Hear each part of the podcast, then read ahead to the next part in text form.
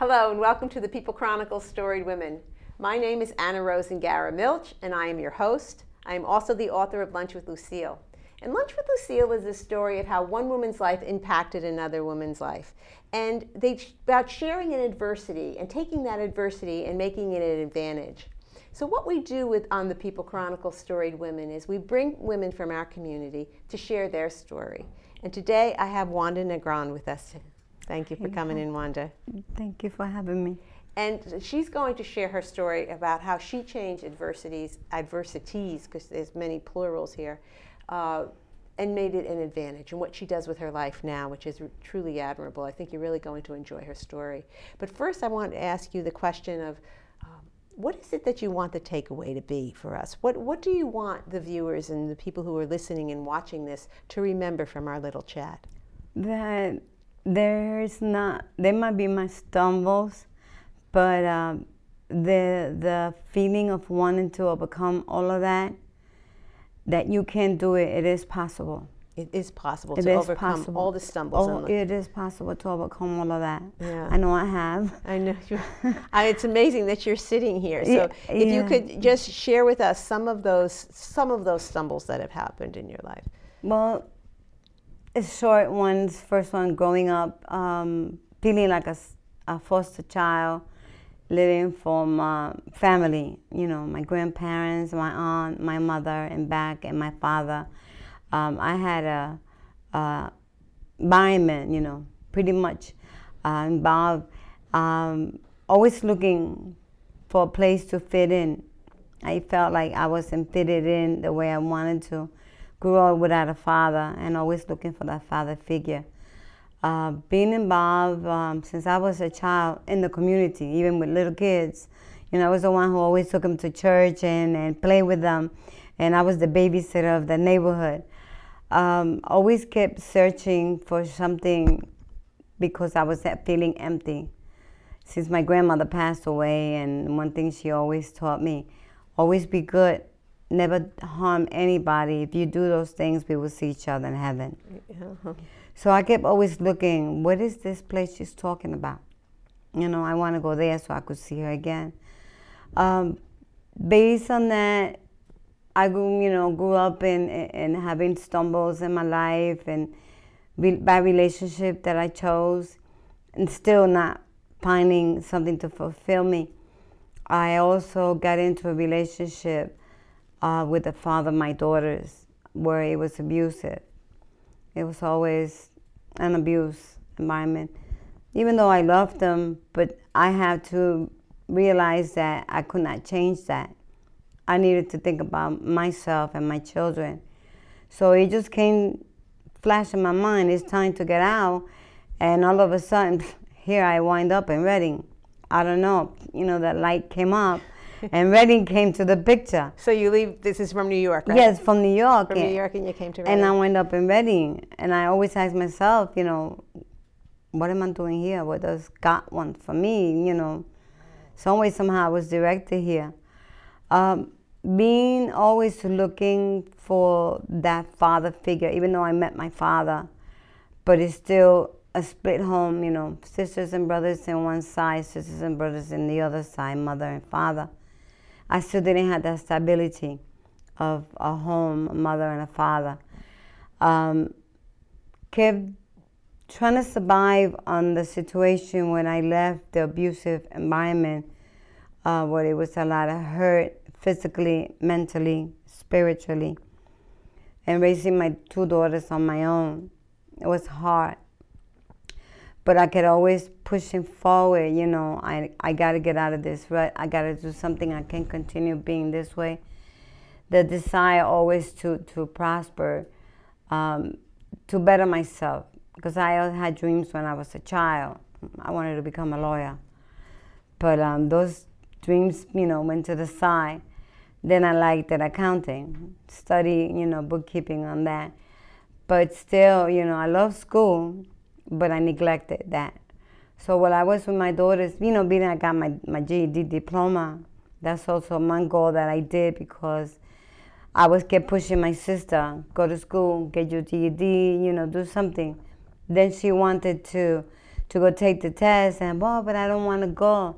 I don't want to go. I said, okay, sign me up. I go for you. I go with you. Oh, it's gonna be No, no, no no, no, for you. No, So I, I go with you. I keep you company. So I took the test. First test, I failed. She failed. Well, we could go back and retake it again. Right. So I took it. This time I passed it. She failed it a second time. Oh, but why? You know uh, that I didn't take. I didn't. I failed. I said you just keep going That's till you forget it. You just don't give up. Just because I got it and you didn't get it, at least I was there for you. So when they say that the fail, F A I L, is the uh, first attempt at learning, something like that. Yes, yeah. yes, second attempt, Yeah, and yeah. then the third time, you know, is good. Okay, so you get your GED, and your sister gets her GED after a few more times, Mm-hmm. and you're raising your daughters by yourself. You're in a s- community where you really don't know anybody, right? Because you're, oh, you're literally on the run, Mm-hmm. and and and but there's other things that happen in your life, right? Yes. Um, I went to college, get my degree. I didn't finish it. It took one year because it was. Plus, I was working, you know, raising my daughters. Had two jobs plus school. Right. And I think that's a, this, the single parent. I mean, that's uh, I think that's probably very common in our in our culture. Sometimes when the uh, mom is, you know, mom is mom and dad, as well as having to raise the children, go to school, put food on the table, put a roof over your head. Yeah, all my daughters always say, when it came to Mother's Day, Happy Mother's Day. When it came to Father's Day, always Happy Father's Happy Day. Father- Good you for know. you. Um, based on that situation, I always kept pushing forward. I was still looking. You know, there was something more, something missing. I did um, serve in, in, in, in finding a church, a place to fit in. I found, but still, you know, my my eagerness just kept going, and something, you know, missing, something was going. I guess I wasn't totally dedicated. And through all of that, um, I got involved in many community activities, especially campaigning for people that were running for city council city mayor or stuff like that. It was something that I always trying to find out what the people needed and how can I also put my invoice to people that were running for office. You know, this is what people need. This is what you can do. There have been a few people that I helped in my campaign, which I still hasn't seen the progress. Mm-hmm. So you've also had so with all these tr- just trying to help the, in the community though I, you've also had some health issues right and some accident issues Yes. that you've had to overcome. Yes, I had a, a major car accident. Major car accident. Yes, that practically almost my brain flew out. I had scars here. But then through all of that, I mean, it, it's an experience that many people don't understand of why I experience. Some people call it an out of body experience. But then I was able to survive that by the grace of God. So you you have been able to survive so many adversities in your life, uh, and I know that you've had probably the worst recently, and you're sitting here next to me. You're still a survivor, and you can, would you share that? Um, my daughter passed away three months ago. We had problems of mother and daughters, you know, situation. But um, you sometimes think about um, well, something like this happened to your child, and you were like, no, no, take that thought off, you know, your mind, because you don't even want to think about it. Sure. But then when it happens to you, for real, then it's a nightmare. I'm still dealing with, you know, like the chaplain uh, told me that uh, my grieving counselor that um, it's fresh. The woman's fresh. Um, it's hard every day that I don't have my child with me. It's the hardest thing. Having overcome a lot of the things, this is the hardest I would think so. that yeah. life has given me. And again, by the grace of God, I'm here because it's, He is my strength. He's is the reason why I survive. Every adversity, every situation that I had, I always head on and I always call out to God.